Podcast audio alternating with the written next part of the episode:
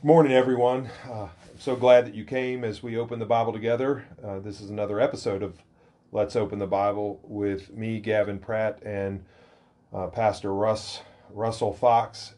As uh, we're going to get back into Luke, we are uh, in chapter 11, verse 4. And before we pray, I, I do want to say that we have left so much meat on the bone uh, as we study this text that is all it is almost negligence. But the point of this podcast is that we open our Bibles together and we discuss it uh, briefly. And I pray that we are encouraging you to dig in more deeply yourself. When we uh, stop, when we hit stop on the, the recording of these episodes, we both pray that you meditate on God's law day and night, that you continue to keep your Bible open, that the word of Christ would be dwelling in you richly, that you would be meditating on his word and preaching and teaching and speaking what accords with sound doctrine in your life to the people around you. So uh, this this may be just a way to get together with brothers in Christ and um, and learn a little and get a jump start to your day. I, I, I actually pray and hope that you got up early this morning and prayed and read your Bible on your own before you even started listening to this. But uh, regardless, we're glad that you're here uh, as we dig in. Brother Russ, would you like to open us in a word of prayer? Absolutely. Thank you. Uh, Father, we thank you again for today. This week has been so encouraging and just amazing uh, to sit and, and look at your word and, and consider the truths. Father, I pray that each one of us, uh, Lord, would be a, a Psalms 1 uh, type of person, Lord, that we would uh, meditate on your word and delight in it. And uh, Lord, that you would grow us in the knowledge of, of grace and truth of Jesus Christ, that Father, uh, your light, the light of Christ, Father, would be so evident in our lives that others would glorify you. And uh, so, Lord, uh, as we get into this today, Father, I, I, just pray that this would be encouraging for us and for those that might listen to this, Lord, that you'd be glorified. We thank you. We love you. We praise you, Lord. We ask this in Christ's name. Amen. Amen.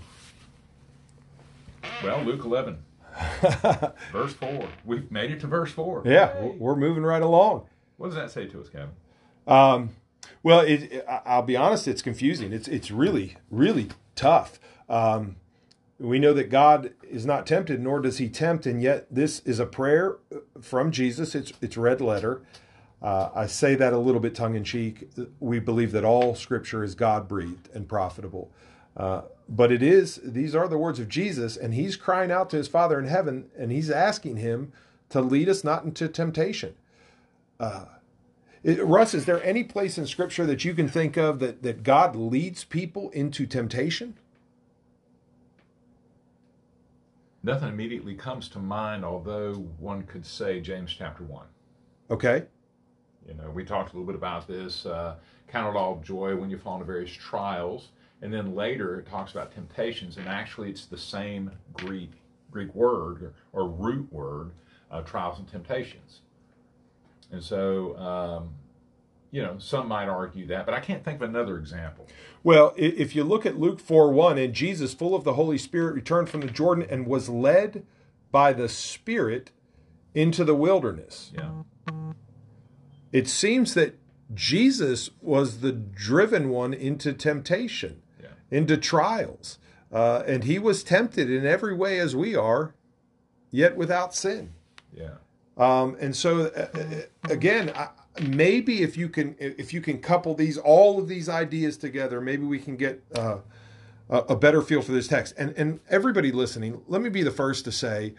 Um, the secret things belong to the Lord our God, but the things that are revealed to us and to our children. And I struggle at times to know what is a secret thing that is beyond my small little brain to understand, and what is a revealed thing that I ought to be digging into a little bit more uh, for a little better understanding. So let's not bail out too early. Maybe this is a, a, a thing that we'll never fully understand, but let's not bail out too early. Well, you know, Hebrews talks about how um, Jesus identifies with us in our temptations though he did not sin.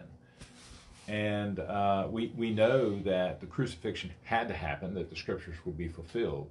You know, it, it seems to me that, it, and while it is odd when we read the, the temptation of Christ, it would, it would be odd to those uh, who read it to say, okay, wait a minute, the Holy Spirit led Jesus into the wilderness to be tempted. Uh, he allowed, Jesus allowed himself to be tempted by Satan. Uh, that, that does seem odd. Humanly speaking, that just seems really, really odd to us.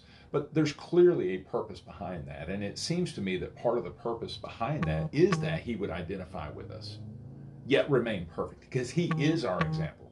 He says, Be holy as I am holy, to be perfect as I am perfect. And we fall far short of that. I do. I, you know, I assume you do as well. Uh, far, far short of that. But, but I, I, I'm, yeah, and maybe that that is helpful to those listening today, is that um, in James when it says count it all joy when you fall into various and I'm going to change the word in the English uh, that's usually used to use the the paras, uh, the parazzo type temptation word. Um, so count it all joy when you fall into various temptations. Count it a, a, a welcome those trials, welcome those times of temptation when you're driven out into the wilderness where you can say, God, I am relying on you. I'm trusting you.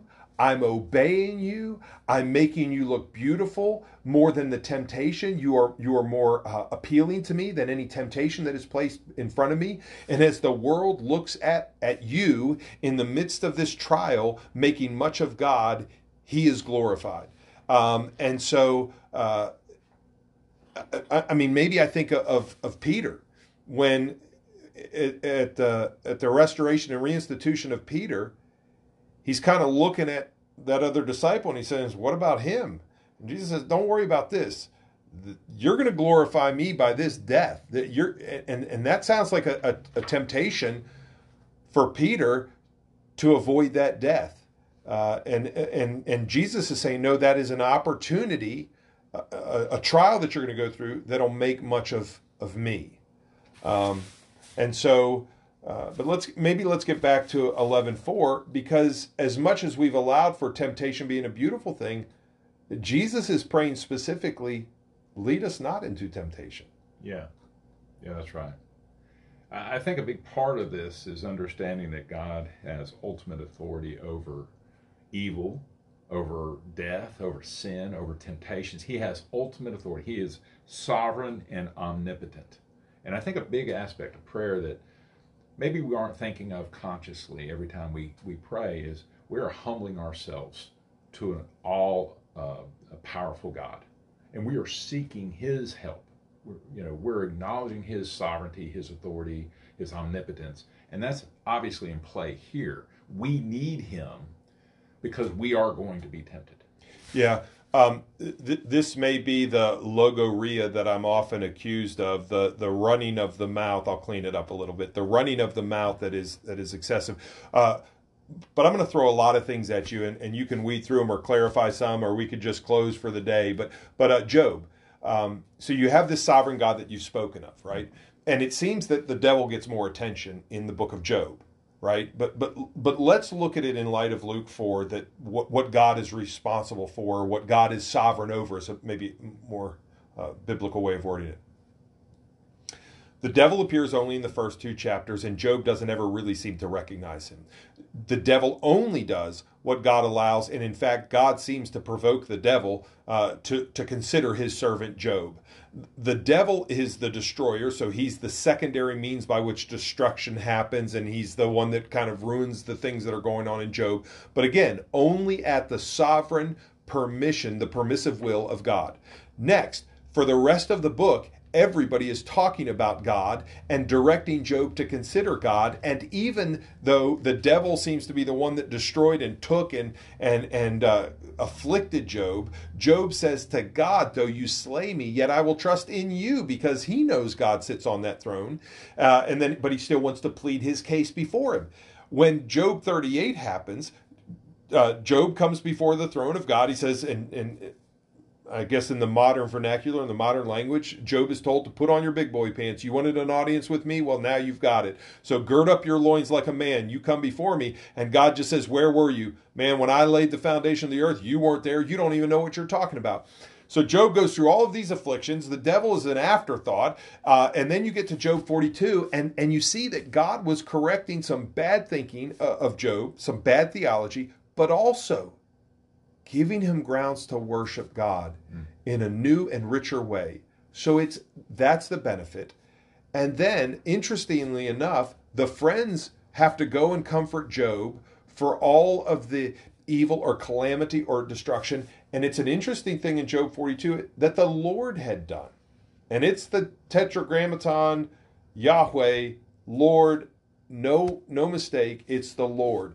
That the Lord had uh, it, it, as the primary cause of all things, though he uses secondary means like the devil, that God had worked this beautiful thing in Job's life that had brought a deeper intimacy between Job and the Lord and better understanding of God through this trial, tribulation, temptation, and suffering. Because it's a temptation, because Job's wife was like, just curse God. I mean, let's just deal with this and be done with it. That's the temptation. I know I rambled a lot to bring it back to what you said much better, more succinctly. God reigns. Amen. And do we trust him Yeah. and and uh, and and then the the quote I'm going to steal from Tim Keller that we would answer our prayers like God answers our prayers if we knew what God knows. Wow, that's good. I hadn't heard that quote, but something you said kind of sparked that that question that I, I kind of want to leave people with. Do you trust God with your temptations and your trials? That ultimately He is at work for His glory, and He's at work for our good. Do you trust God as, as you go into the weekend and opportunities present themselves that might not otherwise, and perhaps you're tempted, or perhaps you have a flat tire on a rainy day, whatever it is? Do you trust God in that moment to glorify Him and to remain faithful to grow in your faith and grace and knowledge of the truth of Jesus Christ? Because we are going to face temptations. We are going to face trials. In this world, you will have tribulations. May I steal back some time from the distinguished gentleman from Thomasville? Uh, not only do you trust him, he has provided you a way of escape. That's exactly If, right. if, if anybody, if anybody hears me today and says, "Oh, so temptations are a good thing of God, and I can give in to them," I hope you heard uh, Brother Fox say, "Absolutely not." He has not only placed them in your life, but he's equipped you uh, to deal with them, empowered you to deal with them, but he has provided you a way of escape too. Amen to that. We need that. Yeah. And Jesus is our ultimate escape. Amen. Perfect. Perfect. Have a blessed weekend. And throughout this weekend, I hope that you will open the Bible and meditate on God's Word. Perfect. All right.